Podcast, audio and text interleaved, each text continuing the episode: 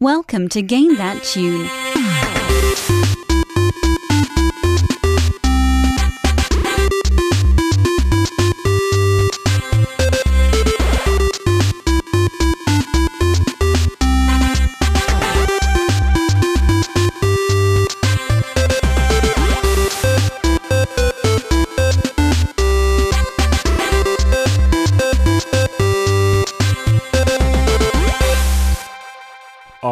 Yeah, what's going on, everybody? It's Game That Tune, and we're back in the house once again.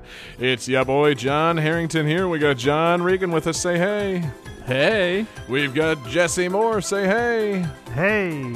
And we've got David Fleming. Say hey. Hey. Hell yeah, guys. Welcome back. Game That Tune, episode one hundred seventy-nine in the house. Is that the most syllables for an episode number we've had so far? I think it is. Uh, yeah. This is uh, this is going to be a great show tonight, fellas. If you're just joining us here on Game That Tune, we are going to listen to some video game tunes. We've each brought three songs from a game. We're going to try and guess each other's games with the songs and a little bit of trivia. We're going to goof off. We're going to have a lot of fun. And the winner at the end of the night plays some bonus tunes and gives us a theme for the next episode. And our winner last week, free of controversy, was uh, the uh, beloved David Fleming. And David, you've got the theme for this week's episode. What do you what do you got for us? Uh, well, considering the uh, fall season uh, coming up on a certain famous holiday, uh, the theme is collecting. Games where you have to collect specific items. Yes, that holiday, of course, next Thursday. Collect giving, um, or thank collecting. Um, it's it's a time of harvest. It makes sense. Yes, yes, yes. You you know, uh, I frequently you know go and harvest Funko Pops from the local Target. Uh, it's uh, a, a totally sensical theme, and I appreciate that, David. No, it's it's games with collectibles, so uh, you know, little shiny things all over the game to distract you from doing a speed run. That's what we're talking about in this game, this week's episode. Uh, actually, wait, no, David. He specifically said it's games in which you must collect things to complete the game. It's not coins and Uh, music notes and uh, um, yeah, I, I did. Banjos. All my I, collectibles come from Banjo Kazooie, and you you have to get all of them. I don't know why I don't consider them necessary. Uh. So say I did clarify. Um, it is a game, any game that features something that you have to collect to complete a story or a specific yes. quest, or it's Bingo. Not just there is stuff you can grab, because that's every oh, right. game ever. Right. Exactly. Wait. Koroks. Really. In the Oh, crap. I mean, it Jesse, that, you're fine. It was that... Oh, really, I'm, I'm fucked. Jesse might have fallen asleep for the theme last week. It's okay. No, I understood the theme. It was collecting things. And I mean, Jesse, as with all of our themes, they're not really thought out, and if you can make a case, you're fine.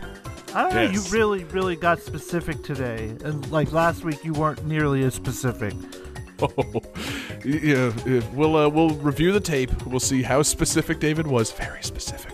And uh, you know, we'll just you know, the focus is on the fun. It's not on justifying uh, the collectibles. It's about the music, and it's about the goofing off and having fun. Like all episodes of Game That Tune, uh, the theme really is not uh, not important at any point when John Regan's on the show.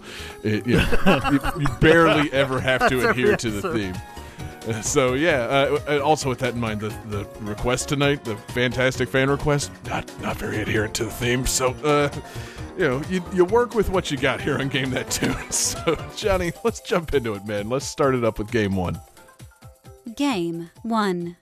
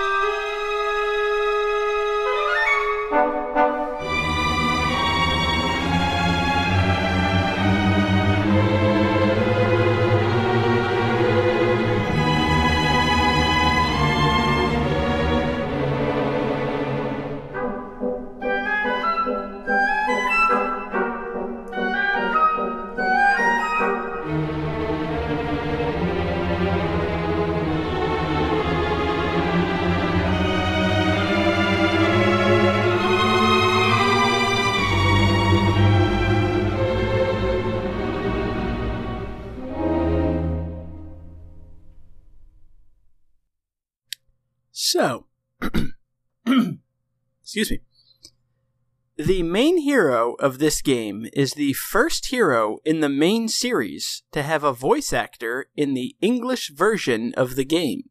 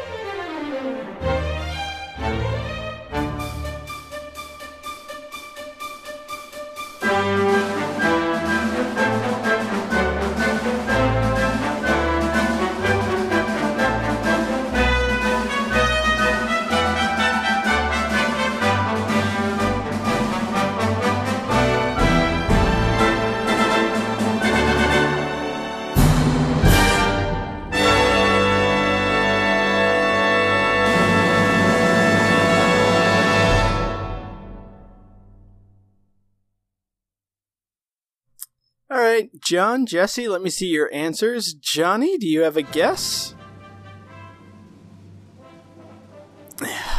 Oh, so close. So Johnny says crown with a drawing of a crown.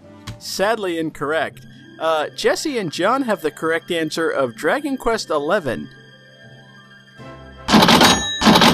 Jesse slightly more correct because he says Dragon Quest eleven S, uh, and this is the music pulled from Dragon Quest eleven S. The, He's right. The uh, difference being, um, the original game on the P S four release had really crappily made like MIDI sounds, whereas the Dragon Quest version on Switch has full orchestrated soundtrack, and it's yes. great.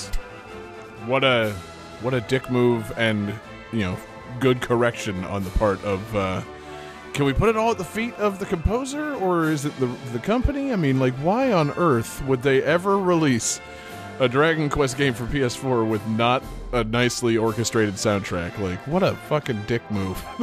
Well, allegedly, and I mean, it's all speculation and hearsay, um, but the composer likes selling out symphony concerts, so it's like, yes. oh yeah, don't put the orchestrated soundtrack. I want people to come see the live performance. And then when they ported this game to Switch, they're like, no, fuck you. We're we're using the orchestrated version. Oh, that's such nonsense. I mean, I appreciate wanting to sell the tickets, but, like, if you don't enjoy the music as you're playing the game, are you going to pay money to go to a symphony of the game's music? Like, you know, if they just put in... Sh no, I guess Zelda's not a great example because they were, you know, midis and bleep bloops for a long time. But, like, uh, you know... some of the most effective moments in the later Zelda games were from fucking, like, the music and, like, Skyward Sword and shit. You know, in other oh, ways, for sure. Fu- just fine game made even better by great music. And as such, people turn up for Hyrule Symphony. So, like, well, and I remember it's, like, one of the selling points in, like, the trailers for Dragon Quest eleven um, S for the Switch. Finally was, the like, music. It's like, oh, yeah, you can alternate between the original P S four tra- soundtrack and an updated orchestra soundtrack. It's like, why in God's name would you ever go back? Why? It's like a, maybe that's just a hallmark of Square's recent hubris, because they had the same thing with the Secret of Mana remake for P S four, and if you listen to the new songs for about five seconds each, it's like, no, I should change over to the old songs. This was a mistake. Like, I, I did the exact thing. It's like, you know what? I'm going to switch back to the old music. No, no. I'm immediately turning back. Oops. Uh, yeah, so anyway, uh, you know, what's uh, the composer? Sugiyama? Uh, a friend of the show. We call him Sugi. Yes. Um, Not to be confused know. with Shiggy. No, exactly. Shiggy's, you know, more uh, combative friend Sugi. Uh, you know, he he made a big oof on this one. It was a mistake to release the soundtrack in the way that he did. So, glad he corrected it for the Switch. And uh, David, I'm glad you, that you're into this series now. It's it's fun having you into Japanese R P Gs, man. Like, uh, hit us with your Dragon Quest eleven love. Yeah, I was um, historically not a big R P G fan, as someone who did not have a Super Nintendo or a PlayStation one, so I pretty much missed all J R P Gs. Missed uh, R P Gs. So I was like, you know what? I've I've played Dragon Quest four. I enjoyed it. I played Dragon Quest eight on the three D S. I enjoyed it. It's like, maybe I'll give this game a shot. Sure, this will be fun. And damn if this game didn't sink its claws into me. Uh, this game is amazing. And I have really been enjoying it. And I think one of the things that I really love about this game is all of the, like, small, subtle quality of life improvements to it, while still keeping, like, the very familiar. Like, it's still turn-based combat, it's still, like, a very classic J R P G, but you can change the lineup of your party in the middle of a battle turn. So, like, if there's ever a point where you get to a battle, it's like, oh, I'd, I'd really like another magic user. Let me just take this turn to pop another one in there. Um, you're welcome to save, or excuse me, not save, uh, use the forge. There's a, an item that you get where you can kind of craft your own weapons and shields and armor and whatnot. Um, it used to be in the original P S four version, you could only do that at a save point. Now you can do it whenever you want. Um, that's a nice little benefit. Um, every character has different, like, costumes that you can dress up in, and if you've played other R P Gs, you know how it's like, oh, there's this armor set I really like. It has these really great stat boosts, but it makes me look like an idiot. So this game, like, you can equip armor without... You can change your appearance by equipping armor without changing your stats, like... One of the mage characters has a dancer costume that puts her in kind of this, like, really slinky, silky, sexy costume. If you don't like that, you can still equip the armor, but not change the visuals. And if you do like it, you can put her in different armor, but still keep the sexy costume. Like, there's a lot of those small kind of changes and difference that I really like about this game. I dig it. Jesse, it's... have you played this yet? Um, actually, I downloaded the demo recently, and I've been uh, playing it just a little bit. It, it seems pretty cool so far. Yeah, that's, uh, from what I understand, a very generous demo. I was going to um, say, that was another thing, like, the demo lasts, like... Because the, the game starts off, you have, you know, the small town, you grow up in the small town, you have your childhood friend, she teaches you how to battle very basic monsters, and then you start your quest. So I kind of thought, like, oh, maybe that's where the demo ends. Oh, no. I'm questing. I've met my second party member. Okay, we've gone through this dungeon. Oh, here's this big climactic end where the enemy army is chasing me. Here's where the demo ends. Oh, no, no, it's nope. still going. Like, still it's happening. Like the first ten hours of the game is the demo. That's, that's pretty, pretty cool. fucking cool. And, you know, I know it's like basic stuff at this point to be able to play a demo and then like uh, carry that save data over into your actual thing. I did it with Octopath Traveler. I mean, but it's a nice touch. Like, you get ten hours out of the way on the demo. If you don't know if you like this game after ten hours, yeah, then you're not buying. Like, yeah. You know, you know, if you get ten hours out of that game, it's like, eh. Like, no, you shouldn't be on the fence after ten hours. So. Well, and the other thing I like is, like, you have a ten hour R P G as a free demo. There are yeah. there are games that are like twenty dollars that don't give you ten hours of gameplay. Like, this is all right. for free. Yeah, no, that's yeah, basically a free R P G. That's impressive. Uh, just you get no closure, so um, uh, it is what it is. But one thing that I thought was super cool about this game and how it ties into the theme. So throughout the game, I actually I think in the opening cutscene you see these like really strange, like ghost-like creatures called tuckles that are these kind of like see-through, like chubby things. Um, Tuckles?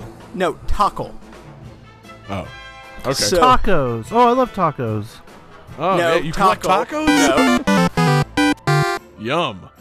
So eventually, like, you find one of them. It's like, oh, you're the magic destined hero who will save everything. We need you. So they pull you into this alternate world um, and their hometown of Tickington, because the Tockles are like guardians of time and space. And when you go mm. back into Tickington, everything changes to like a sixteen bit two D art style, which I think is like oh, a okay. really cool, cute reference.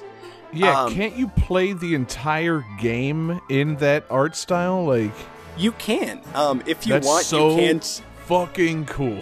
I, I did it for a little bit. I was like, oh, I'm going to go to the two D. That'll be fun. I didn't stay that way for long because in the three D version, you know, you run into monsters on the overworld. You can kind of attack them before you run into them. You can avoid them if you don't want to battle. When you go into two D, it's all random encounters. It's like, oh, oh. I don't want to do this. Yeah. hmm. But as you go to Tickington, everything goes to two D, and they're like, oh yeah, the, the great time stream, everything is fucked up. You have to go find our friends who are trying to save everything. So you get this separate side quest where you have to go and collect all these other tockles. And when you do, you go to um, this place called the Echo Chamber in Tickington, or Tickington, where once you have saved one of them, you go up to um, an altar. And they're like, oh yeah, you have saved me. Please go back into time, into this dimension, fix the problem that's happening. And you go back to every other Dragon Quest game ever. So like, they they recreated all of the old Dragon Quest games in this two D art style, and you get to revisit them. So you get to go back to like... um. There's a section in Dragon Quest four where you actually run into... It's when you first meet Elena um, with your hero, because like you're trying to save one of the characters and you just bump into her while she's on a different quest. You get to go there and you get to chat with Elena. Um, Jesse, I know you've been playing Dragon Quest V. Like, you go to the village that the hero was from in the first game. Like, that's pretty cool. And it's just like, it's so cool because most R P G side quests are like, oh, go around the world, find these things, we'll give you a sword or like an updated armor. Like, this quest is, hey, go back to every other game in this series and interact with people. Yeah, I like it. That's pretty cool. Yeah. I, I gotta say, though, I am exhausted, and it got less and less cute every time you said Tockle or Tickington. Uh, and, you know, as I realized it was like a time travel like race or whatever, I'm like, this is getting less and less cute. You know, the Tockles all through Tickington, and you gotta, oh, mm-mm, nope, it's it's less of a good pun every time you say it. It was like the B sharps, like it's just that's less and less cute. But they're so cute. They're just these charming little like fat ghost monsters. They're I mean, like cute. Slimes, but with arms. Slarms. Exactly. That's what you awesome. know. That's honestly what they should have called them. Yeah, I would love it if if they if they literally just rolled out some slimes with arms and they were called slarms. I'd be like, yeah, oh. this game gets it. This game gets it right. Yeah, sold. I don't even have a hundred hours for this. I'm buying it. Like, I don't have nearly enough time for an R P G right now. Ugh. I do love that uh, there are certain monsters that once you defeat them, you can then ride them. So, like, you can ride a golem, or you can ride a saber cat, or, like, you can steal a giant skeleton monster and ride that around from one Dope. of the skeleton knights. Super one dope. Of the monsters that you can ride is a slime knight, and I just imagine, like, yeah. I was like, I just imagine, like, okay, you beat the knight, you take his slime. When you actually do ride it, you can see the slime knight kind of, like, shifted to the front, hanging on for dear life, like you literally just kind of kicked him off and took over his slime. Okay, yeah, that I like. Uh. This game's just so damn charming. Yeah, no, that, you know, that seems uh, seems to be the way of things with these recent Dragon Quest games. And, you know, it, it makes it, again, not to double back to that, but all the more flummoxing that they would ever bother putting this out with the wrong music. Like, what were they thinking? Like, you want this game to be home run charming, and, like, when this came out, uh, before it came out for Switch, or was even announced for Switch, every review I read was like, hey, this is a pretty good game, and they fucked up on that music. And I'm like, that's how, why would they do that? Surely they'll patch that. Haven't yet. Still waiting. Like, I, you know, it, it's flummoxing to me, because delightful music, well orchestrated, fantastic themes, you know, kind of a hallmark of the series. So, you know, well, and that's one of the uh, things that, like, threw me off. It's like, hey, we have a giant J R P G from Square Enix. Awesome. I can't wait to hear the soundtrack. Mm-mm, do you, though? Do you? Yeah. Yeah. Like, like, you know, say what you will.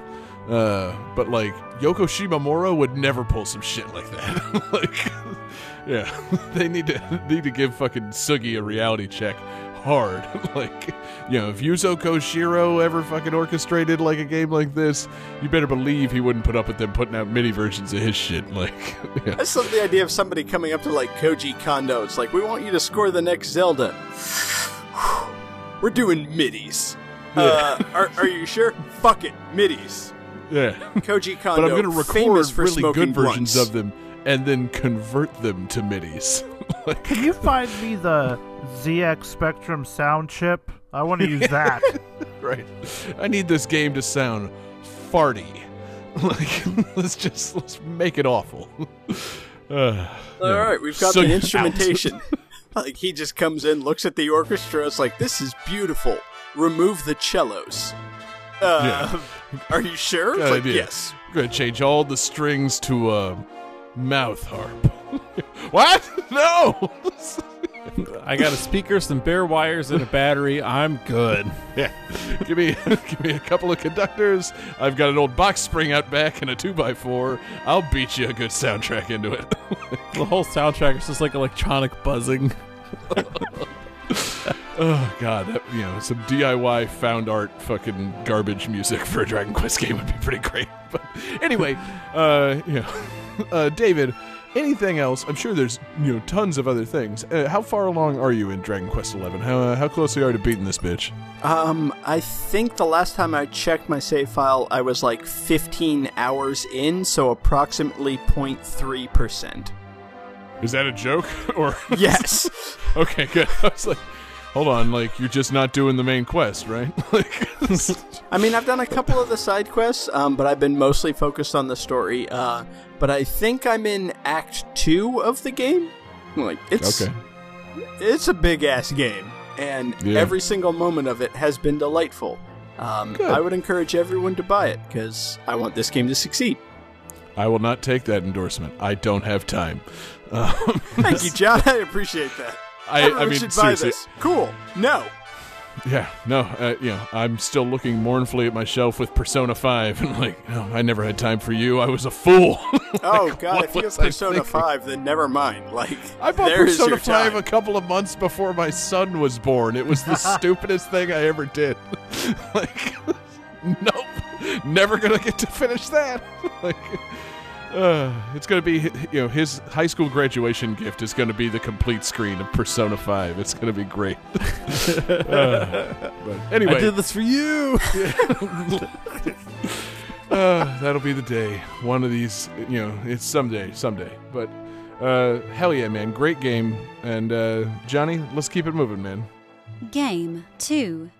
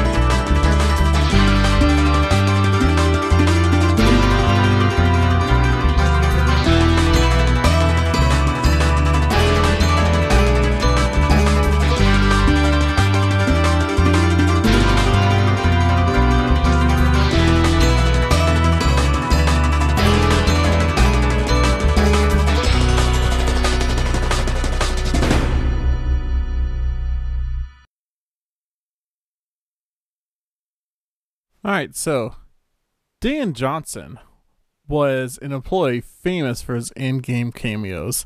This this game is his first time he performed the in-game cameo by putting his face on some coins in a fountain.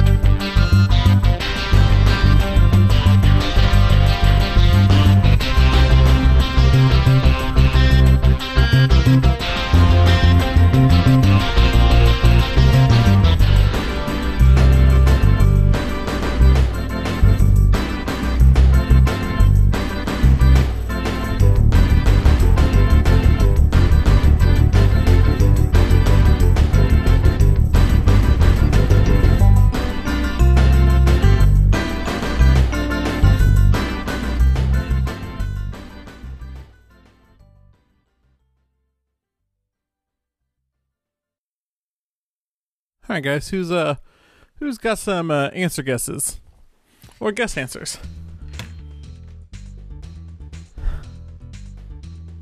All right, um, let's see. John says, "From what is this? Well, I, from the mixed up files of Missus Basil E. Frankie Lure the game." Yeah, close enough. All right, uh, that's not right. And, uh, David, David and Jesse both say Spyro two, which is correct. This is Spyro two's Ripto's Rage. Did I, I say Spyro's two's? Spyro two, Ripto's Rage. I would like to point out that I specifically wrote Spyro two, Riptoid's Revenge, so... Which is incorrect. That's wrong. Rage. Yeah, Ripto's Rage. Revenge. I'm sorry. Whatever the subtitle of this game, I wrote it out. In okay. Europe, it was actually subtitled as... um. Gateway to Glimmer, which sounds like a very different kind of game. Yeah, it does. Fantastic, John. Are we in Germany? No. Cool. So it's Ripto's Revenge. Or Ripto's Rage. God damn God it. damn it. Stop trying to flex. You didn't what own a PlayStation. This is, this is a bad flex for you. This game is Spyro two. John, tell us about Spyro two. Yeah, and Riptoid's so, Revenge. And Riptoid's Rage. Yeah, Ripto, Rip, Riptron's Rolades. Go so, on. Yeah. Spyro two, Ripto's Rage. You you have to um, collect talismans. That's the collectible in this game, and it's for the PlayStation. And what do you do with the talismans, John? Do you need them to complete the game? You do need them to complete the game. You have to collect the talismans to be able to actually fight the bosses. Mm. Right. See, this is my favorite part of any episode of Game That Tune, and it's something that our audio podcast listeners can never experience, is watching John discuss a game while slowly turning to watch his monitor to read the Wikipedia entry about said game. Yeah. I mean, you didn't yeah. even need to bring that up, David, because my next question was, John, why did you pick this? How could you have played this game? Uh, well, I picked it because I was thinking of games slash asking Danielle what game I should do, and she's like, you haven't done a Spyro game, have you? He's like, oh, we have. We have done Spyro two, so let's do that. You know, that's fair enough. She did famously guest appear on a an episode quite some time ago about Crash Team Racing. Uh, or no, Crash Bandicoot, in I, which mm-hmm. she demonstrated the strange flex of saying that Crash Team Racing was better than Mario Kart, at which point we all went, oh, and she got scared away and never appeared on the show ever again. So I, I, I love the idea of John being the master of, like, Sega Genesis and earlier, and Sega Saturn and after, but in that weird in-between period, like, uh, let me ask my wife, hey, what PlayStation game should I use? Yeah, you played games people like. What did you like? so, I always thought uh, they called you Johnny Spyro. Yeah. I also love the idea of Johnny being a master of everything from the Sega Saturn onward. Yeah. Well, that's a lot of things. Like, that's... that's wait. A, that's what I mean. It's that includes like, GameCube. So, like, you have your you have your thumb on, like, the pulse of gaming right now. Obviously. Oh, yeah, no, I love yes. the idea of Johnny being, like, the master of almost anything that other people have played. Like, you know, his, his demonstrable wheelhouses are the Sonic series, Michael Jackson's Moonwalker, and, like, a few Dreamcast games. And that's kind of it. Like, oh, there's, a, there's a weird scattering of indie games mixed in there, too. Yeah, and a lot of Steam shit, so... Uh, yeah. Yeah. I also love the idea of, like, Johnny being a master of the Sonic series. Like, well, to be fair, it's the Sonic series pre nineteen ninety-five. Oh, and well, no, Warcraft he... two, because they put that on Mac.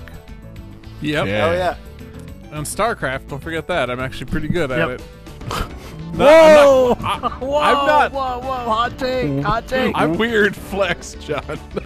I'm not Korean good at StarCraft, but I'm pretty good. So I'm like U S good.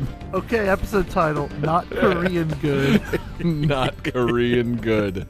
Um, so none anyway, of us are all Korean of this good into Spyro. So yeah, man, how many, uh, you know, are you Korean good at Spyro?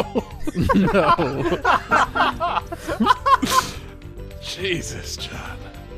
What are you doing to us, man? You're trying to alienate our Korean audience? So, there's a couple of other collectibles in this game, such as... Uh, Koreans. Are they Koreans? There's... You, you can collect orbs, and you do those by completing secondary tasks for N P Cs. So you have, like, secondary quests and collectibles that you can go on, too. So if you want collectibles, I think this game's got a pretty good amount of them. Talismans, orbs, um... Koreans. Money. That's all any game needs is talisman orbs and money. um, and uh, yeah, hmm. the only character to the only characters to come in from Spyro One is Spyro and his little dragonfly buddy. No other characters from Spyro One uh, reappear. Uh, they recast Spyro in this game. Before he was voiced by um, wasn't he uh, Elijah Wood? No, I think in, like, the PlayStation two or something, he was voiced by Elijah Wood. But okay. In PlayStation one, he was originally voiced by Carlos uh, Alazraqui. Oh. Oh. Carlos Al- Alazraqui. Yeah, he was... Um, yeah. Oh, Rob God. Santana, the smooth guy? No, yeah. Carlos Alazraqui, I believe, was the voice of Ickis on Our Real Monsters, but for sure... Ooh. Oh, no. No, no, no. He's the voice of uh, Rocko from Rocko's Modern Life, and he is definitively... Um, he's the voice of the Taco Bell Chihuahua. Yes. Also, Reno nine one one. That's primarily what I know him from. No, John, from we know him Reno from Taco Bell commercials and Rocko in this house. I mean, he didn't voice anybody from Reno nine one one. He played a character on Reno nine one one. Yeah. Who, who did he play? What do you think? He was that like, cartoon Taco Bell dog on Reno nine one one. So, he wait, voiced what? The car on Reno nine one one. Is there a big difference between... voicing a character and or voicing a, somebody and playing a character? Like, it sounds like yes. It's kind of the same thing. Just, wow. just one's in front of a camera, one's not. You should absolutely have an actor friend, because physical performance and vocal performance are two very different things. mm-hmm. No, I, as I listeners disagree. of this podcast know very well.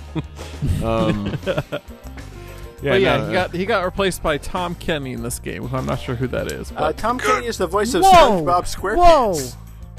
Dude, I mean, wow. amongst wow. many other things, but he's probably Mister most Show? famous for um, SpongeBob SquarePants. Wow, John. You really got to bone up on your voice actors. I love sorry, how like just, this this segment started with John like trying to flex on something and me just flexing on voice actor talent. I mean, yeah, he tried to flex on knowing what game this was, and then uh, you know, d- made the utter mistake of bringing up voice actors around David.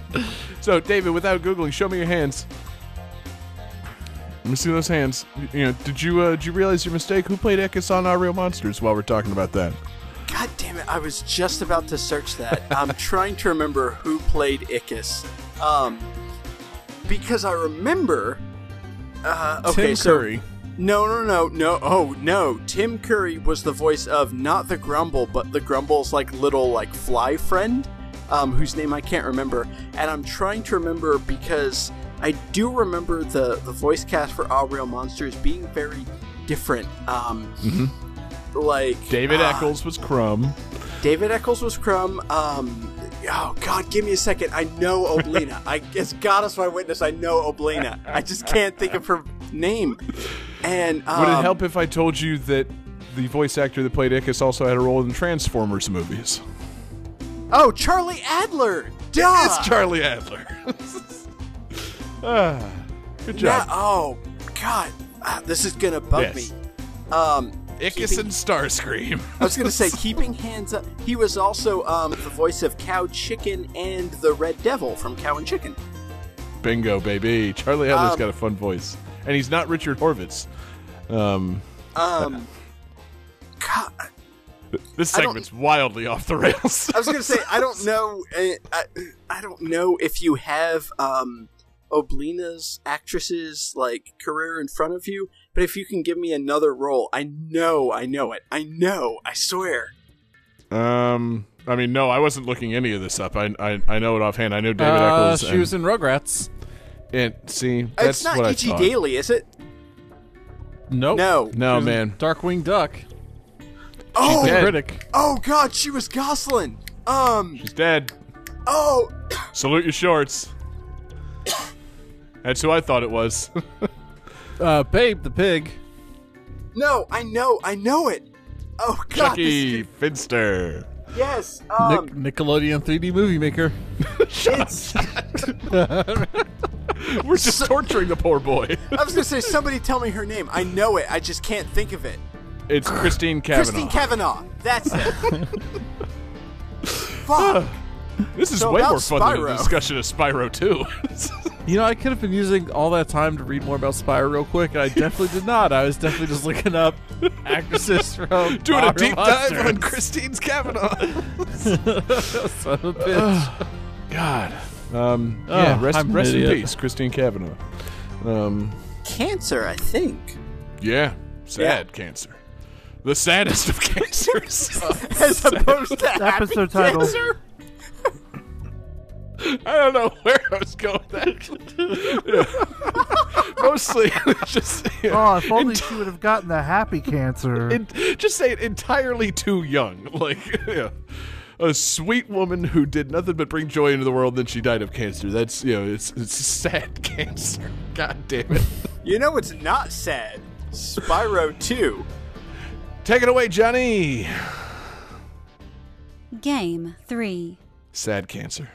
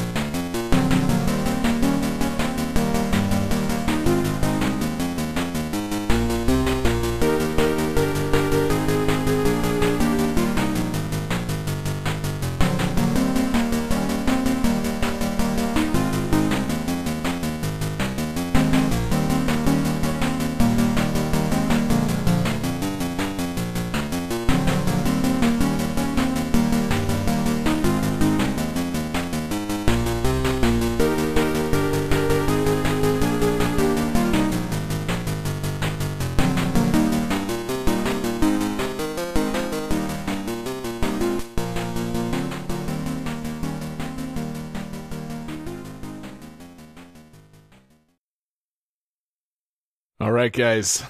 So this is our fan request for the evening. This one comes to us from Patreon superfan and frequent requester of strange games, Del at Delition Hikari on Twitter.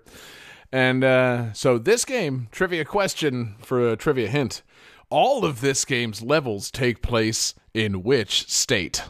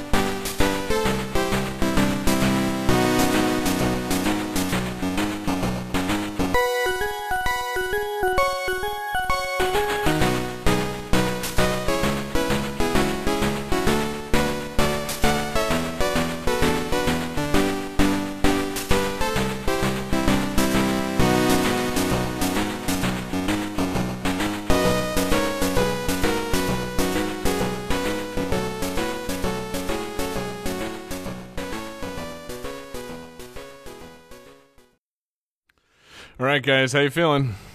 Great. Do, do we get a bonus point if we guess the state? No. No. All right, damn. uh, okay. So, John says pet sounds, which is good based on the music, but not correct.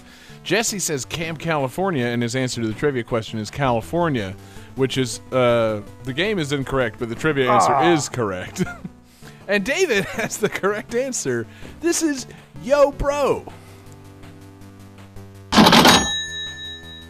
Yo Bro. The, uh, the other Beach Boys game. Okay, see, that's that was my worry. Was is there another Beach Boys game? Yeah, Camp California. Fuck. I thought Yo Bro was the one. I was going to say, if you... Obviously, I knew. Um, from my own personal experience, but if you search Fun Fun Fun Beach Boys video game, you are linked oh. to an article about Yo Bro. So yeah, normally I search Fun Fun Fun Beach Boys on like X videos, and it just... Yeah. I don't include video game, and it gets me the things I'm looking for, but no. You gotta like, find those Brian Wilson lookalikes. I oh, just want see, the fun, now fun, fun I, Beach Boys. See, now I just... just it's like, now I want somebody to make a compilation of um, various girls performing, you know, things, all set to the tune of California Girls. But yes, specifically, I, like, people who are from the Midwest, the Mid-Atlantic, and so on. Anyway, um, so, no, I'm sorry, Jesse. I didn't realize that there was another game for TurboGrafx sixteen featuring real Beach Boys music, and it was Camp California. I'm going to go ahead and give you a point, because I don't know if I did my research well enough. Are they both TurboGrafx sixteen games? Yes. And what an oddly that. specific market. Wow. And they've got that same, uh, they I think they feature the same character, because the cover for Camp California, it's uh, it's a bunch of animals piling into a car. There's like a pelican and uh, like uh, like a heron and some other type of seabird, and then driving the car is this rad-ass bear with sunglasses on. Brian Wilson. Exactly. Yeah. No, I mean an, the animal bear, not a not a description of the man. Um, is Charles Manson in this game at any point? See, no, I don't think so, because these came out well after the Tate, like, Sharon Tate murders and everything, and so he kind of lost his, like, kids game appeal at that point. Uh, and also, did Charles Manson ever have kid game appeal? You've no, never played Manhunt. It came out well after he had been, you know, uh, put in prison for his murder plot. Uh, and in this game, you play as a skateboarding bear, so...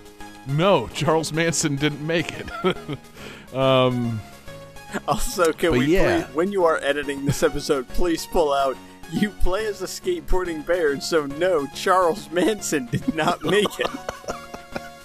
Yeah, despite his songwriting credit and the royalties he got off Yo Bro, uh, you know, no, he didn't make the game, even as the boss. The, the, the, that would have been pretty great if Charles Manson were the final boss of the Beach Boys video games. Um, but he wasn't. Uh, fuck that guy. um, so yeah, man. Uh, you know, there's a couple of fun things with uh, with this game, Yo Bro. One, we got this request in like the first couple of months of starting Game That Tune because Dell is an insane person, and this has sat in our request queue the entire time. Uh, two, I do believe. This is Game That Tune episode one hundred seventy-nine, and this is the first TurboGrafx sixteen game we've used in the entire show. Yeah. That's, that's kind of terrible. Yeah. Uh, what the fuck's wrong with us? I I feel like we must have used some shmup that was on the TurboGrafx sixteen at some point. But nope. Exclusively? Probably not. Um, so huh. yes, uh, welcome to the Game That Tune canon. TurboGrafx sixteen, you delightful console. Um, and right, then three, regardless of what the next episode's theme is, I'm using like Bonk's Revenge or some shit. Yeah, it's time to make up for lost time. um, and then three, yeah, this game is Yo Bro, in which you play as a skateboarding bear who skates around levels, uh, you know, killing monsters and saving kids. It's kind of like seven twenty with a little bit of Michael Jackson's Moonwalker. With a little bit of Beach Boys. I mean, like, it's... Uh... God. I, I, I'm so disappointed, though, because, like, all, all these Beach Boys tunes are, like, slowed-down versions. I think California Girls is the only one that's about, like, the right speed. Right. But that is the slowest version of Fun, Fun, Fun I've ever heard. I was about like, to say, John, like, I don't remember a fast-tempo version of California Girls. Like, even the David Lee Roth version was pretty slowed down. Yep. Yeah, right. But like Lil Deuce Coupe should be pretty quick. Fun Fun Fun should be pretty quick. And the whole time I was like, oh my god. Like, Lil Deuce Coupe, that was the first song. It's like, I recognized yeah. it, but I couldn't place it for the life of me. Oh, I know my Beach Boys. I, I know, know, that's why I, why I was Beach anticipating Boys. This would be a good discussion, because if nothing else, we could fall back on Johnny talking about the fact that he knows his Beach Boys. Um, personally. How, how well do you know them? Uh, like, we hang out every summer. They come to my parents' house, and we make a big paella. Um, yeah. And Brian Wilson goes crazy, and eh, it's a good time. How I much did... Coke do you use? A lot.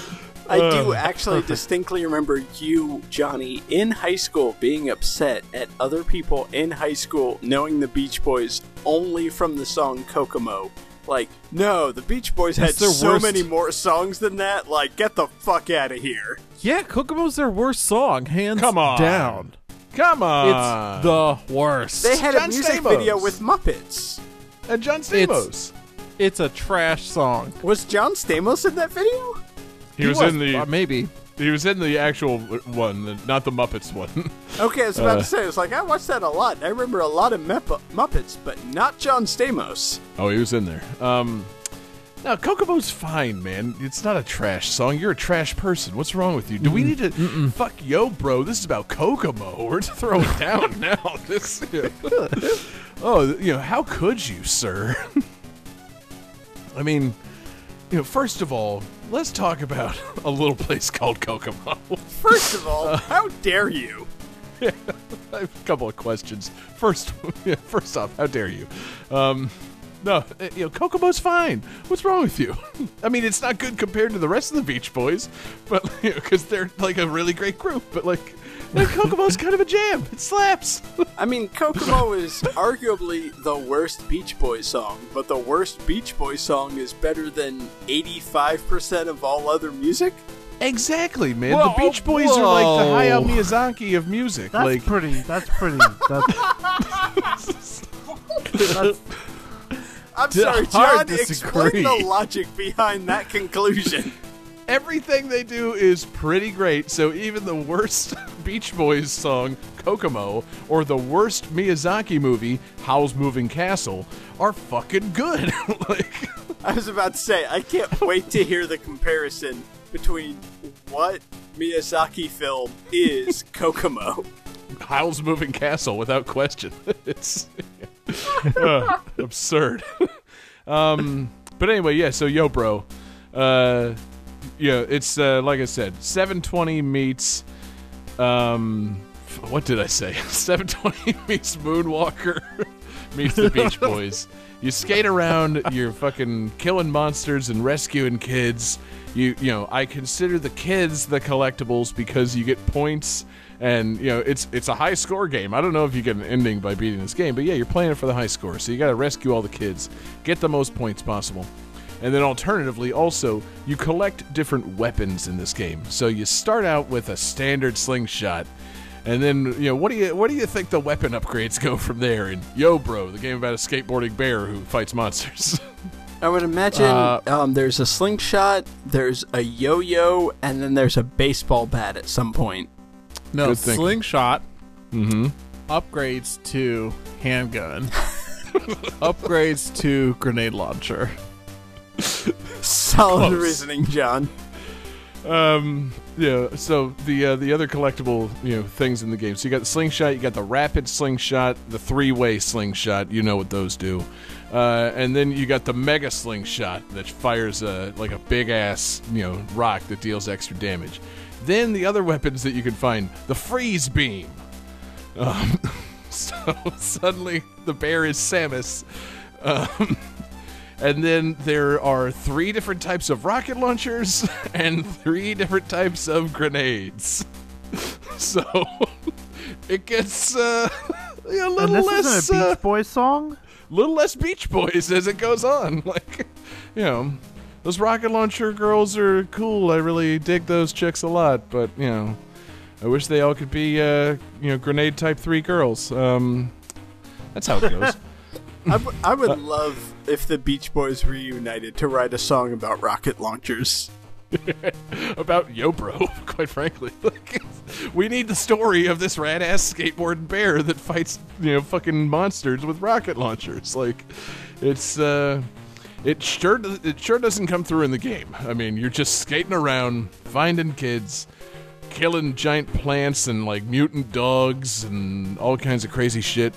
And you know, it goes from like slingshots and skateboards to rocket launchers and skateboards, and all the while California Girls is playing. So, uh, my real question on Yo Bro is, who is this for?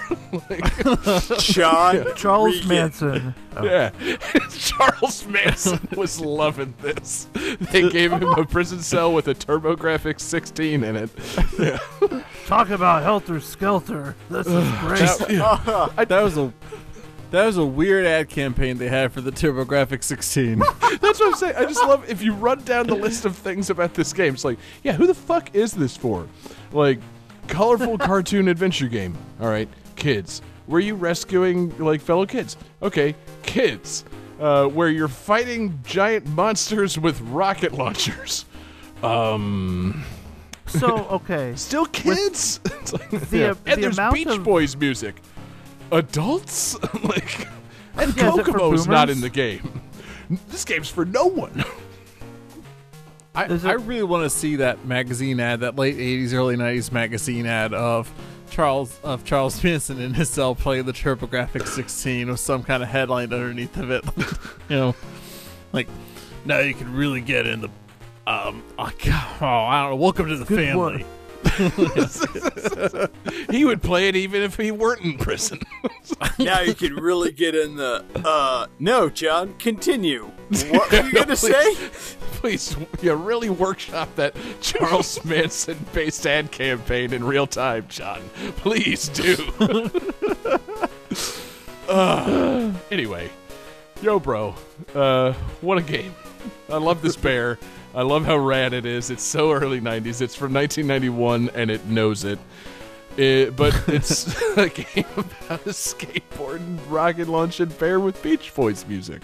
So it's kind of a game for no one. I, I, I truly don't understand it. And again, also on the TurboGrafx sixteen, so it truly is a game for no one. Like, I feel like its target audience with uh, the guns and stuff, the Beach Boys, and being on a TurboGrafx, which is a more expensive console, it is obviously for, like, upper-class boomers. That's what it is. Yeah. You know, yo, boomer.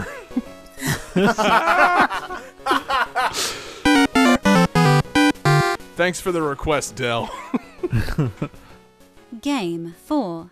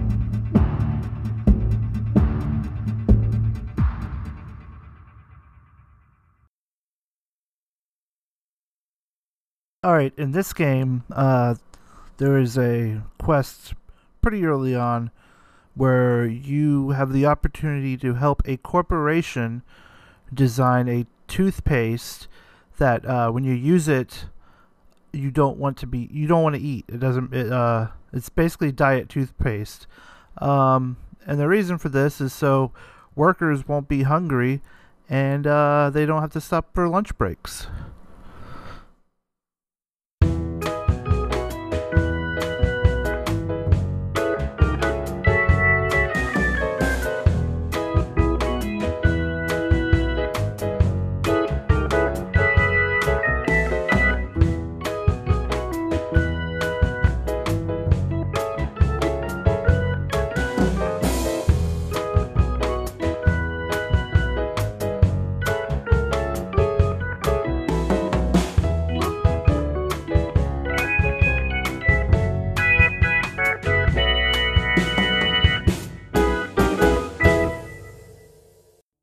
All right. Let's see some answers, guys. Whoa. Oh, Jesus, that was not long at all. I had to fix my hair. And Johnny with a uh, a dick, but it kind of looks like a spaceship, so he might get a point. We'll see. Um, John and David are quickly coming up with something. Ooh, ooh, ooh. I don't know. You might want to change a couple letters. Um... And David says, uh, oh boy, it's blurry. Um, Life is Strange Before the Storm, incorrect. And, uh, oh, damn, John. Outer Wilds. No, it's Outer Worlds. That's what, that's the word I was looking for. Oh, man. Man. That was close, dude. So close. I feel bad. I'm giving myself the point. Well, I was going to give Johnny a point since his, uh, penis looked kind of like a spaceship. And Outer Worlds is a space R P G, and Dude. it's uh, per it's pretty great. Um, Let's say, um, Jesse, can you describe this game? Because I've had multiple people talk about how awesome Outer Worlds is, but no one has described why. It's just Outer Worlds is amazing. It's like, cool. Also, what do you do? Outer Worlds is just great. It's like before oh, that okay, briefly, why? I do want to say that you know in. I knew which game this was because I know what you've been playing, and you've been playing this, and so I fucking typed Outer Wilds, and it Google didn't correct me because a game by the name Outer Wilds came out that's right. earlier this year, and I'm like, okay, cool, there it is, and then no, it's Outer Worlds, and that's not the first time I've made that mistake. God damn it! Coincidentally, that is also a space game, but very different. No kidding. Space. Thank you, John. John. I was about to say, how long is it gonna take?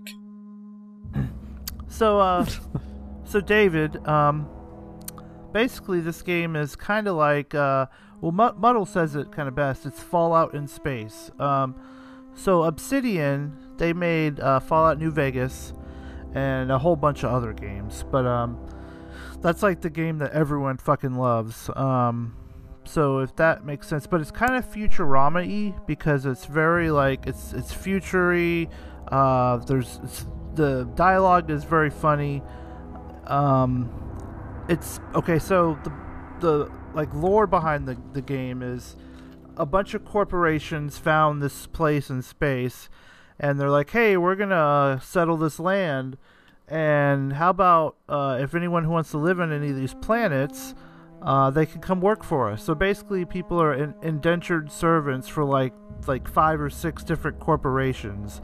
And so, like, every time, like, you talk to people, um, they always got to remember to say that tagline. Um, you know, it's it's it's not a choice; it's Spacer's choice. You know, you got to say who who you work for every time. And and you know, some people are just so beaten down with it. They're like, "Oh yeah, I got, I forgot. I have to say, uh, bye, grandma's such and such." You know, and so like, there's like a you know the granny in, in Futurama? There's basically uh, a fucking corporation that's like a, an old lady, and it's. Oh, you're talking about Mom. Yeah, Mom, Mom. That's right. Um, but there's basically there's a, a corporation that's just like her, um, and it's a it's also a smaller game. Like, it's a more of a like a twenty thirty hour R P G, which, you know, like okay. you were saying, you don't want to dive into fucking one hundred hours, and I'm like, I'm right there with you. No, honestly, uh, knowing now what I know about this game, which is that this game exists, and that it's made by the people that it is, and that it's reminiscent of the game that it is, I very much want to play this. Like, uh, you know, that sounds fantastic. A, a game that's a light commitment that I can play, you know, after the baby goes to bed. Yeah. Uh, and be done with it for a while. Like, sounds good to me. Real fucking good. It's it might be my game of the year. I still gotta do some thinking, but it's mm. it's pretty it's pretty up there so far. Um, unless so it it's just le- totally it's less, shits to bed soon. It's less post-apocalyptic, obviously, because it's uh it's more like no, space go- exploration. Yeah. Awesome. And all the planets are like surprisingly different. Like it's. There's like this one planet where there's all these like cool like asteroids in the atmosphere and stuff. It looks real cool. Uh, there's one with all these like weird like mushroom looking trees and and there's like different like uh, animals to fight and marauders everywhere. And uh, the companions are really cool too. Um, there's like a pastor dude or a father, a vicar. That's what he is. He's like a religious dude. But he awesome. has like a shotgun, and he likes to run smack. I love the companions in, uh, in yeah. Fallout, like uh, three in New Vegas. Like, you know, is Boone in this game? Can you get Boone? Uh, I don't think so. No. Dang! If if he had made it off of post-apocalyptic Fallout Earth and onto the Outer Worlds, that would have been pretty dope, man. Yeah, and any guy with some cool shades and a beret, I'm uh, I'm hanging with him. Oh yeah.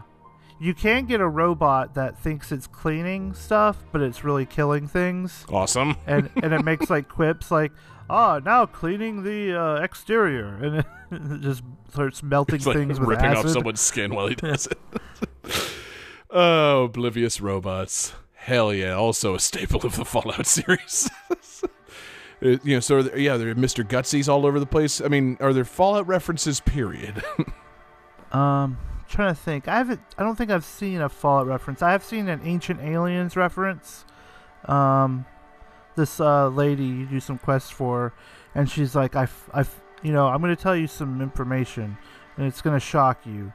And it involves all the places you've been and all the weird stuff that's been going on. I'm pretty sure it's aliens. And like, whoa! And your your options are like aliens or aliens or okay. Right. Aren't you like literally on an alien world answering this question? Like, uh huh. Yeah, ma'am, have you been paying attention? Like, it, rem- it uh. reminds me of there's a, a joke in Harvey Birdman, Attorney at Law, where the Jetsons travel back in time. It's like, oh, we've come from the far off year of two thousand two.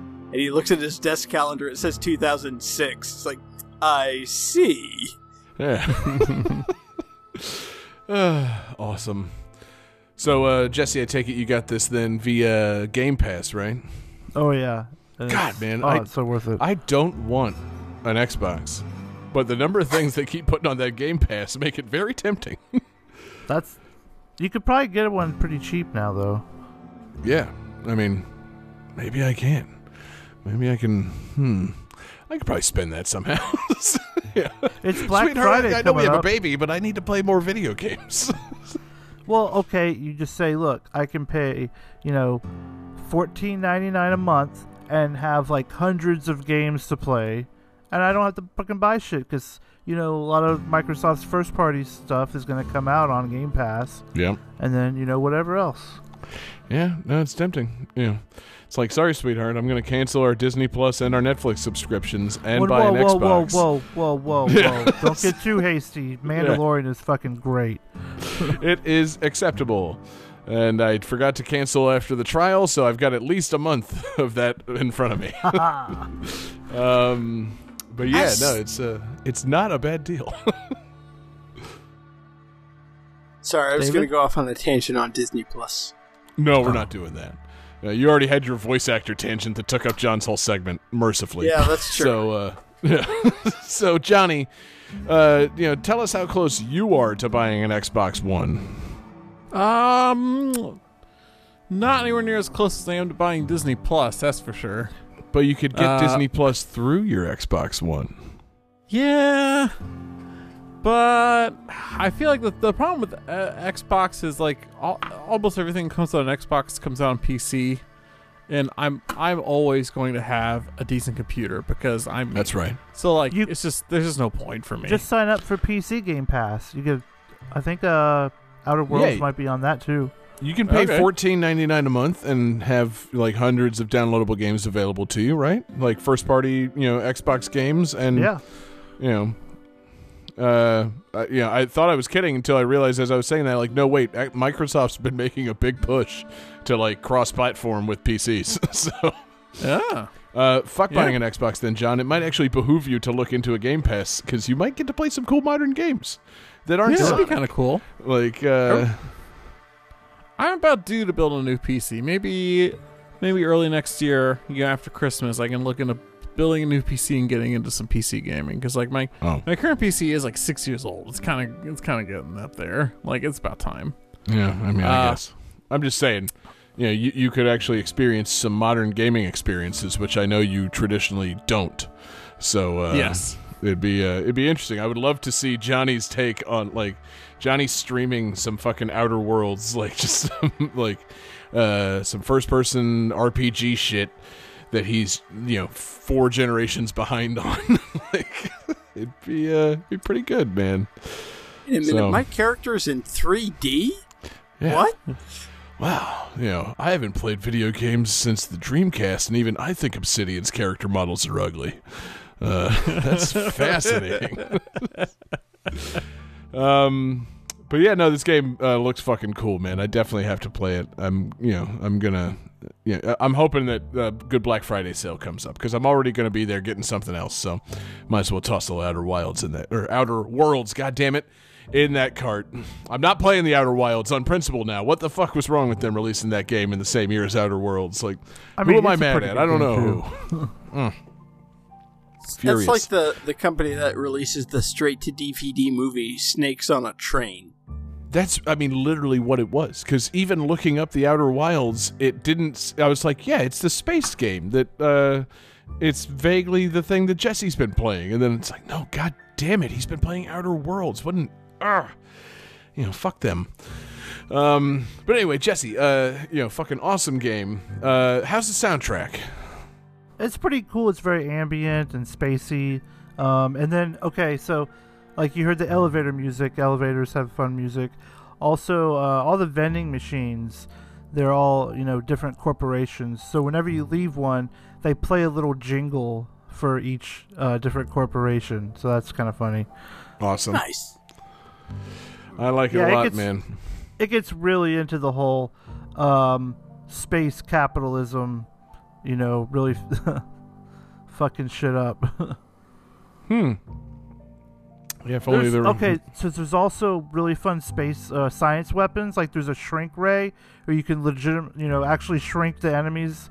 Um, I have this awesome rifle that... Uh, I, it's basically a mind control rifle. And I just, like, shoot a beam into someone. And it plays this really weird, like, circus music. And then they, like, just start killing their teammates. It's pretty great. Sounds dope. No, honestly, I kind of, now that we've talked about it, I kind of can't wait to play it. Uh, you know, it uh, it sounds like it's right up my fucking alley. And, you know, I need a game like that. I need to, I kind of need a palate cleanse on games. Uh, meaning I need a game that I can play and fucking beat. I keep on buying these mistake games, like these big prestige games that I don't have the time for. like, I gotta have something I can actually play to completion. Uh, or, man, I'm not gonna have a fucking game of the year this year. My game of the year is gonna be, like, fucking Rocket League. So, I'm gonna need to play a game that I can actually complete at some point. so, uh, awesome game, man. Great, uh, great pick. And Johnny, uh, let's uh, let's bring it home, man. What do we got? Game five.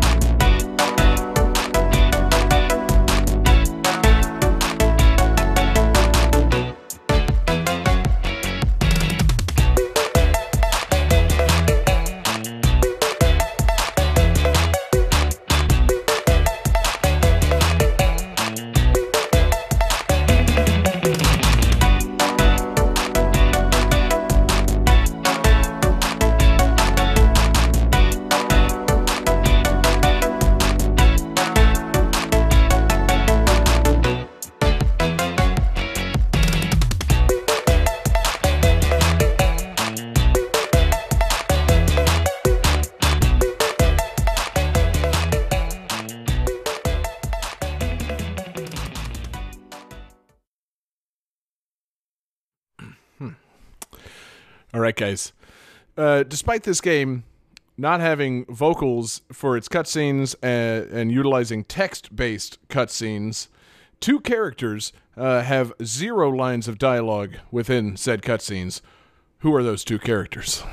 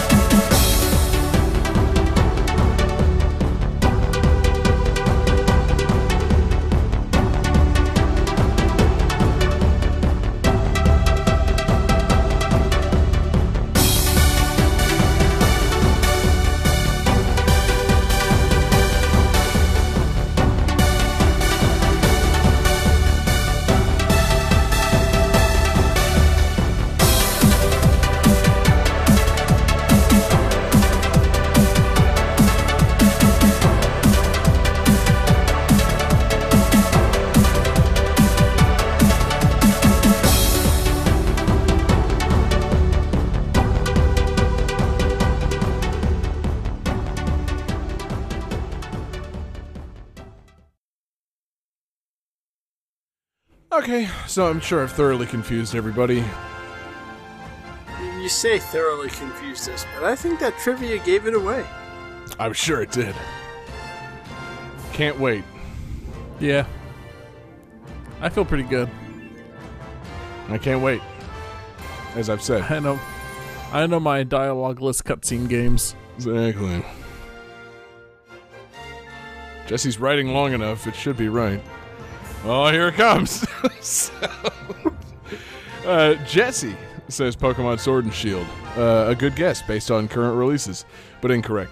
John Regan says Spyro two. Uh, he is also incorrect. And David has, uh, man, he has outdone Johnny in the drawn penis department. Johnny, you yeah. gotta step your game up. That's uh, disgusting, I, David. I'll, Get I'll it off the screen. It's not right. Uh, no. This is uh, this is another game that came out, uh, you know, somewhat recently for the Nintendo Switch. This is Mario and Sonic at the Olympic Games Tokyo twenty twenty. Oh. How did I not guess that for you? The only game I've bought recently and a contender for Game of the Year based on the fact that I might be able to actually beat this game. What do you collect? Gold medals, baby! Olympic medals. Yeah. Oh, yeah. Uh, um, okay. There's a, okay. There's a yeah. story mode in this game.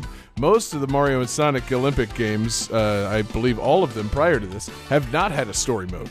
This game has a story mode in which you are playing as uh, Mario and Sonic. Uh, you're sucked into a little game machine that transports you back to the nineteen sixty-four Tokyo Olympics. Uh, and you have to collect gold medals in order to free yourself from the machine. And at the same time, parallel stories, you know, some crazy Inception shit. Uh, back in the modern world, Luigi and Tails are trying to figure out a way to get you out of the uh, little game machine you've been sucked into, and they are also collecting gold medals.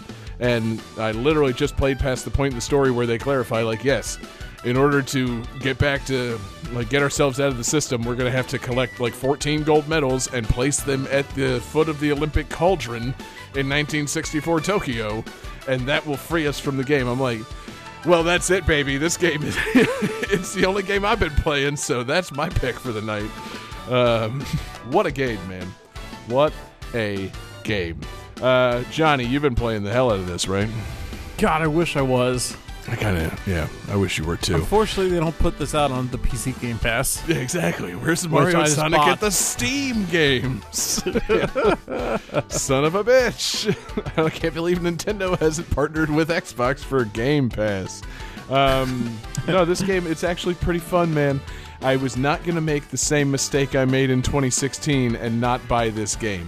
Uh, I, I regret deeply that I did not get the chance to buy Mario and Sonic at the Rio twenty sixteen Olympic Games for a reasonable price. Yes, I could go on Amazon and buy it for whatever price people are charging for it. No, I know it's not worth that.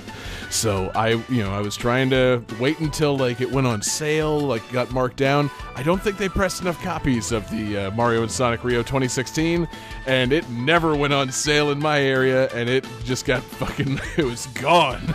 Like I lost the chance like... to buy it before it became a fucking collector's item. So just say you should know a game with Mario in the title never goes on sale.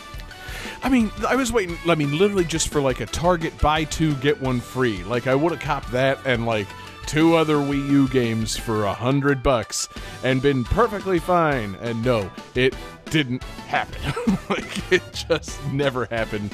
And it went away. And I wasn't going to make that same mistake twice. Uh, you know, I, I knew that this one wasn't going to be as grand as the twenty sixteen Rio game. Uh, but I figured, you know, fuck it, man. If I don't like this game... guess who's getting a Christmas present? My six-year-old nephew. uh, and guess who might still be getting this as a Christmas present? My six-year-old nephew. Because, you know, this game's cool, and I'm rocking and rolling through that story. But, uh, you know, it might uh, it might kind of, you know, uh, not overstay its welcome, but, you know, it might be that I complete this riveting story and go ahead and move on to something like The Outer Worlds. Um... But, no, the game's a lot of fun, man. Uh, so, has anybody, uh, I'm looking at Jesse and David, played any Mario and Sonic Olympic game? So... Not yet. I Damn. played the original. Um, I also played, there was a, a sequel in the Winter Olympics on the Wii.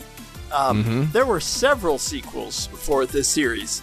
Um, yeah. I don't remember which Winter Olympics ones I played, but it was the one where they first introduced, like, the dream events and, like, hey...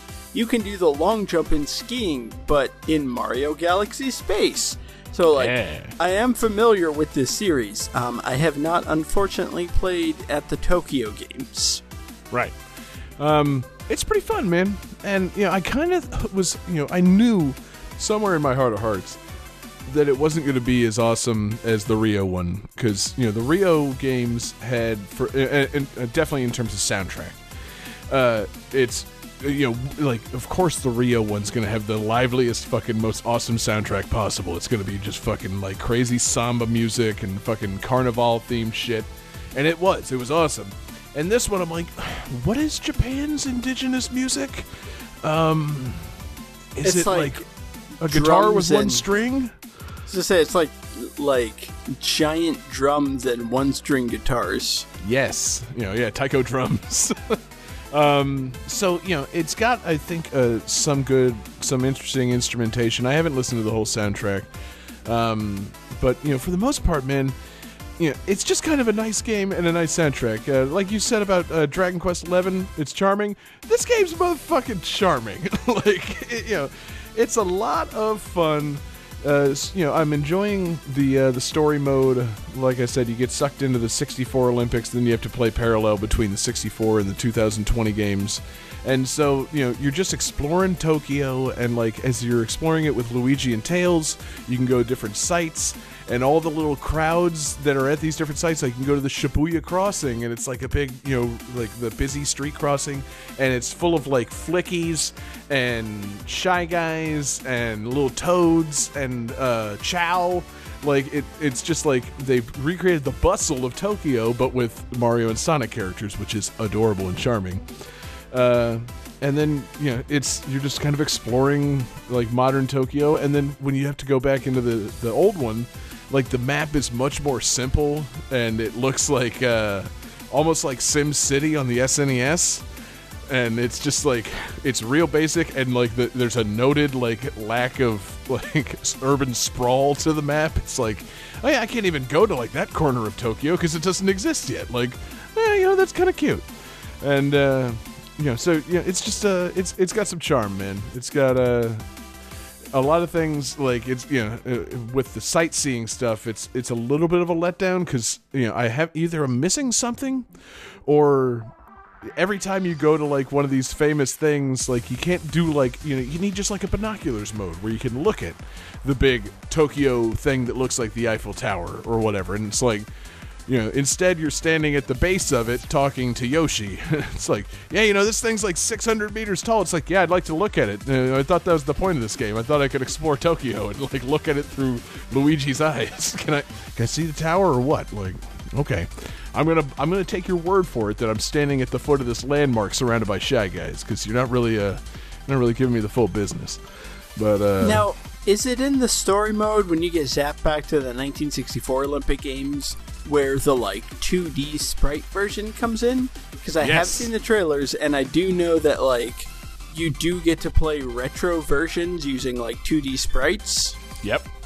It's uh, it, those are, you know, pretty fun. So uh, the, and there's also some charming stuff it, at play in the sixty-four, uh, you know, two D version. Uh, Johnny will appreciate this. Like, so not just Mario and Sonic get sucked back in, but also Doctor Robotnik and Bowser. So they all get reverted back to their original versions. So Mario and Bowser look like eight-bit Mario and Bowser, but Sonic and uh, Doctor Robotnik look like sixteen-bit.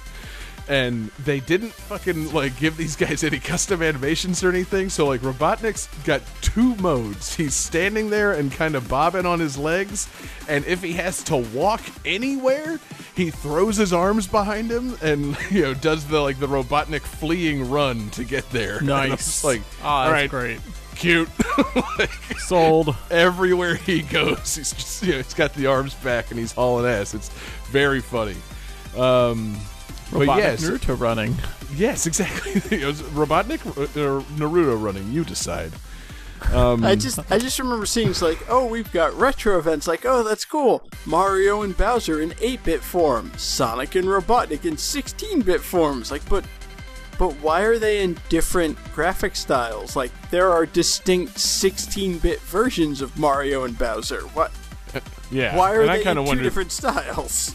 I kind of wondered that myself when they first showed that, because I'm like, yeah, couldn't they just go with, like, sixteen-bit Super Mario World Mario and Bowser? Or, or you know, uh, regress Sonic and Robotnik back to eight-bit? And it's like, eh, you know, these are, these are like, representative of their first appearances uh, in their own series, so fuck it, whatever. That makes sense. Okay, yeah, that's it's, fair. It's Sonic one Sonic. It's not like Sonic three Sonic or Sonic two Sonic, which it, look far cooler, in my opinion. Exactly. It's Sonic one Sonic. Yeah, and like I said, it's Robotnik not doing anything cool. He's literally standing there or fleeing with his arms thrown back in the Naruto run. So, yeah, you know, they're trying to honor the original appearances of these characters. Um, one thing that is slightly disappointing is that you... Uh, Once, like, you unlock and make the retro games uh, available, you can't play as, like, every character in them. There's only a few characters you can choose to play as in the old games. And it's like, you know, now, hold on. Now, I would like to see a retrofied version of, you know, Princess Peach. Uh, all right, no, actually, she is available. Uh, you know, a, I want to see a, re- a retro version of fucking Wario doing, you know, the triple jump. Like, you know, yeah. I, I would love if they brought in uh, Super Mario Land two Wario. Yes. Have you, have you seen that Wario? He looks disgusting. He's insane. We've discussed that before. He's terrifying looking and awful. And see, that would be a really fun reference if all these characters were playable, scaled back to like their like most original sprite versions. That would have been a really nice touch. Mm, See, but, I think uh, it would you know. be even better if you could unlock, like, Wario in the retro triple jump or whatever, and it was literally just a Super Mario sprite, but colored yellow and purple. See, I would have also accepted that, and maybe just a couple extra pixels on the stomach. Like, uh, same thing with Waluigi, just the Luigi sprite, but, you know, purple and black, and somehow just, lankier. Like, bump him like, up a little bit, yeah. Yeah. That, or, like, that horrifying strung-out Mario from Mario Maker, but then turned into Waluigi. Um, but yeah, it, you know, there's a lot of charming stuff in these games, man. There's a lot of, you know, a lot of events. Uh, they added like a uh, couple things. They added like wall climbing, like sport. They call it, I think, sport climbing. It's like, uh, you know, artificial rock wall climbing, which is uh, you know, really interesting game where you gotta like use both sticks to like move where your hands go and then like grasp at the right time. So it's essentially like a like a timing puzzle uh, to try and go as far as possible. You know, it's pretty fun. Um, I haven't played surfing yet, but they added surfing. Um, And yeah, I mean, it's just a charming game. I like it. You know, you're, you're you know wandering around uh, Tokyo in sixty-four and twenty twenty, and you know doing events and learning fun facts about the Olympics. Like, you just have the little things they'll t- like ask you trivia questions about the characters and about Tokyo in general. It's like, yeah, man, this game's just charming. Like, you know, I want kids to play this. Like, they're learning fun facts and fucking you know mashing buttons. It's cool. Um. And yeah, it's got all the usual just like wackiness of uh, these Mario and Sonic games. You fucking, you know, I was doing an Olympic floor routine as Waluigi. It's fucking hilarious. Uh, you know, of course I put Wario on the horse for some equestrian shit. Like, it's it's all stupid. So it's uh, it's pretty fun, man. It's uh, it's got a lot of a lot of charm to it. I, I hope it's not like a failure of a game, because you know I'm personally looking forward to the Tokyo twenty twenty Olympics. I think uh, like I'm I'm looking forward to that opening ceremony, and I think it's going to be really fucking fun. And uh, I hope they uh, I hope this game gets some recognition, and I hope some Switch players go for it, because they kind of buried it by releasing it like one week before the new Pokemon. I don't know if anybody told them, but this game's gonna get fucked. Buried. So, uh, yeah, I hope uh, I hope this game gets its due. And um, oh man, I just realized I didn't answer the trivia question for fucking my game at all. What was your trivia question, David? Any guesses as to the two characters in Mario and Sonic at the Olympic uh, Games twenty twenty that don't have any di- lines of dialogue? Mario and Sonic. Close. It's Mario and Luigi. For some reason, all of the characters say things except Mario and Luigi. They just emote via Charles Martinet voice clips, and then somebody's like, "Oh, really, Mario? They got sucked into the game?" It's uh, a very odd stylistic choice. See, I still wish um, that like every Mario game moving forward does the Mario and Luigi thing where they just have Charles Martinet like ramble off various Italian sounding gibberish. That's essentially what they did.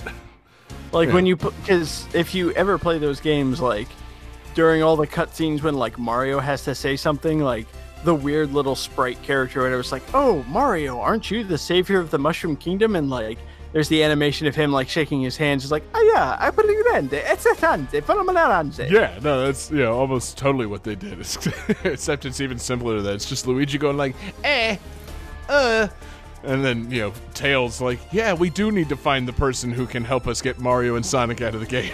It's like, why would they do that? That's, that's such a dumb idea. Oh, and yeah. In Mario's Mario, case, you're absolutely right. That is the exact sequence of buttons we have to press in the game. Right. In Mario's case, he's been sucked back to the sixty-four Olympics, so there's you know everybody else just has text boxes with no noises, and whenever Mario has to say anything, he either jumps up in the air a couple of times or like shuffles his feet. And it's just kind of like they really could have just given him a dialogue box like this. Yeah. I appreciate the commitment to the bit, but, you know, just uh, give him a dialogue box. Nobody's going to be mad that you don't spell everything with, uh, like, a dash A at the end. Like, you can just do dialogue boxes with no Italian accent. Just spitballing here. See, I feel like they should have done what um, Dragon Quest eleven does, because the hero, like, has a voice during battles, like, grunts while jumping and attacking and all that kind of stuff. But, like, during cutscenes and everything, it's like, the king turns to the heroes like, "How did you come to our land?" And then there's just an animation of him like raising his hand up. It's like, the hero explains the journey so far. Yeah. Oh, right. I see everything that you've done. Because yeah, all you get from like Luigi is him like, you know, moving his hands. It's like, what is he? What you trying to say, boy? You trying to say Mario's in trouble? Like, what? Just... Mario got trapped in a well. Yeah. We gotta get gold medals? Yeah. Eggman, I call him Robotnik. Um, yeah, anyway. You know, Johnny, I think it's time to send this one over to the calculating computer. Calculating computer activated. Computers. Beeps. Boops. Uh? Scoring complete. This game's winner is...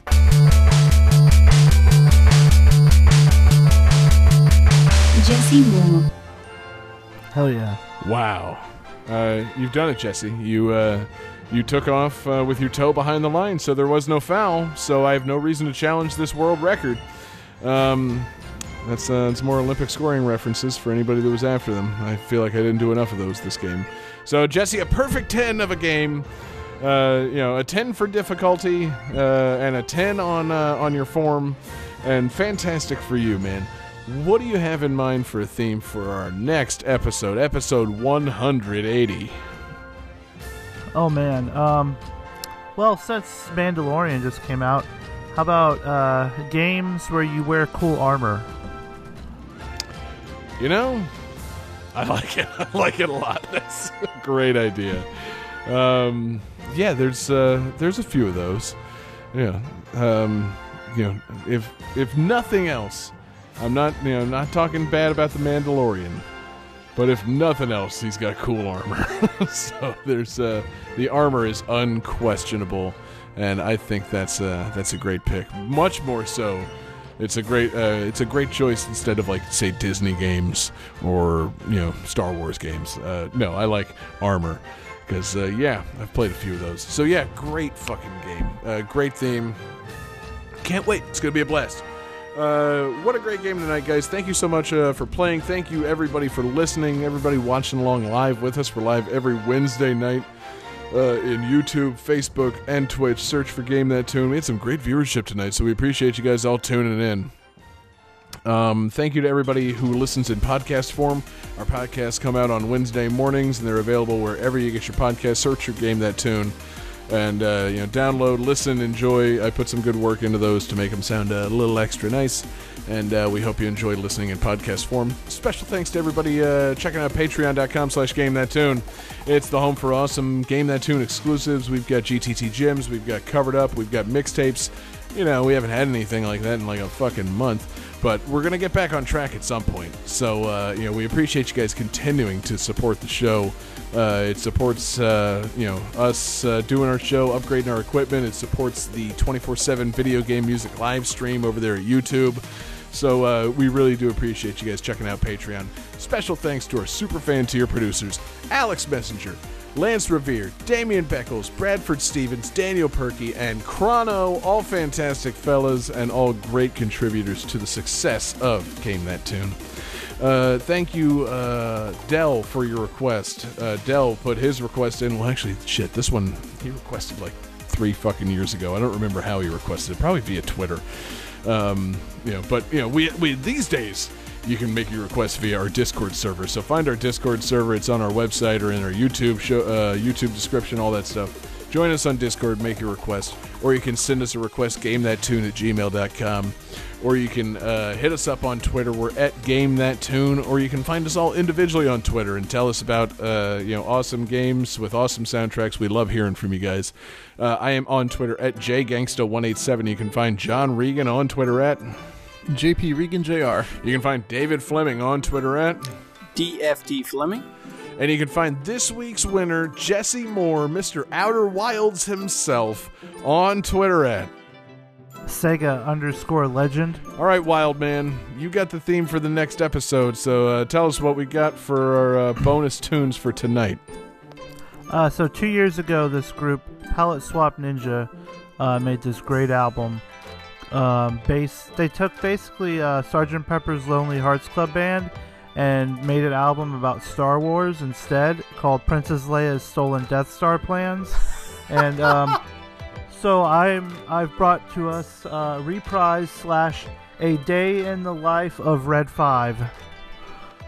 I don't know if I'm gonna like any of that. Peace out, everybody. That's awesome.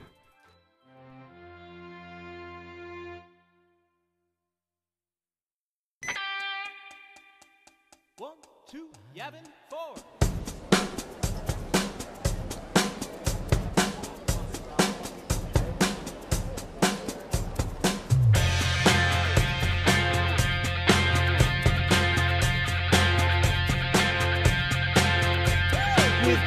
Leia's stolen Death Star plans, we know where our torpedoes go. to slay stone and death star plans. Just shoot here and the place explodes. Princess Leia stole and Princess Leia stole and Princess Leia stole and Princess Leia stole and Princess Leia stole and Death Star plans. We hope the Empire can't defend. Princess Leia's droid is holding stolen Death Star plans. It's getting very near the end. Princess Leia stole and Princess Leia stole and Princess Leia stole and Death Star plans.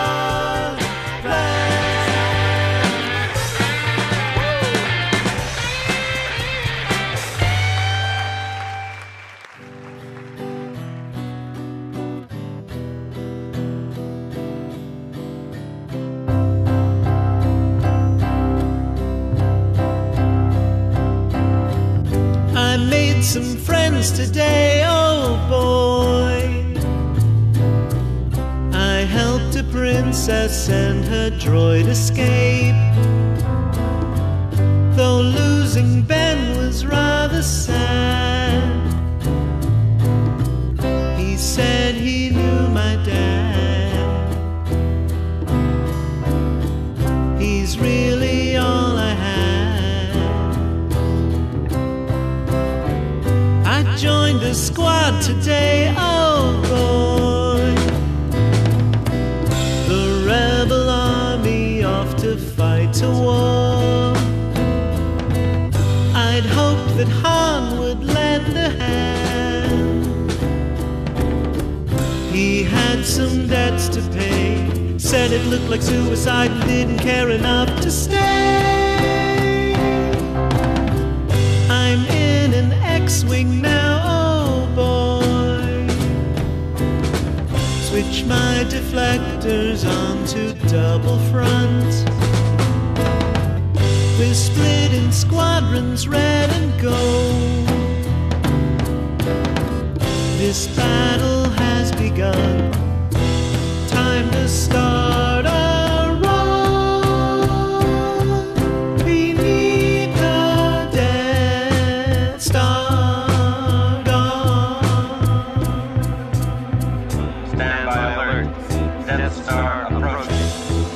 Report in. Red ten standing by. Red seven standing by. Red three standing by. Red six standing by. Red nine standing by.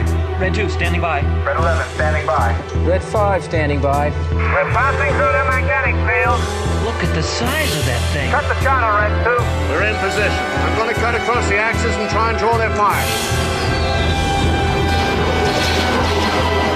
This is Red five. I'm going in.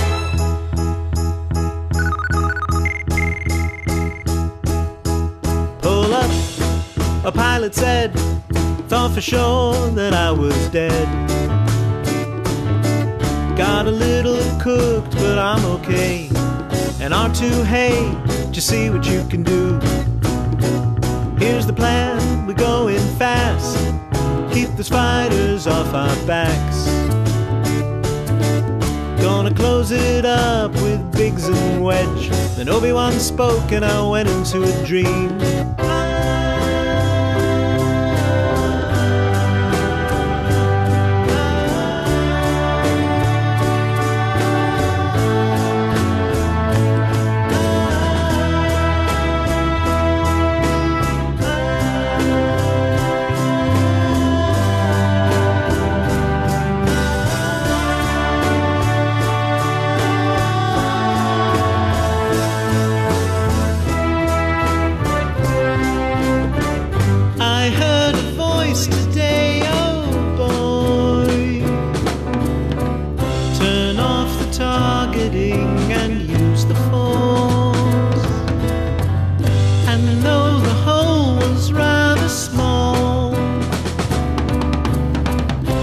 Teachings I recall. My torpedo finds a target and I wait for it to fall. We need the Death Star gone. Rebel base three minutes in closing. Stabilize your rear deflectors. Watch for enemy fighters. Watch it, you've got one on your tail. Jack, I can hold it. Pull up! No, I'm all right. Red six, mutiny red five. Stay on target. Fire, coming in, point three. Stay on target. I'm on the leader. This is it. You may fire when ready.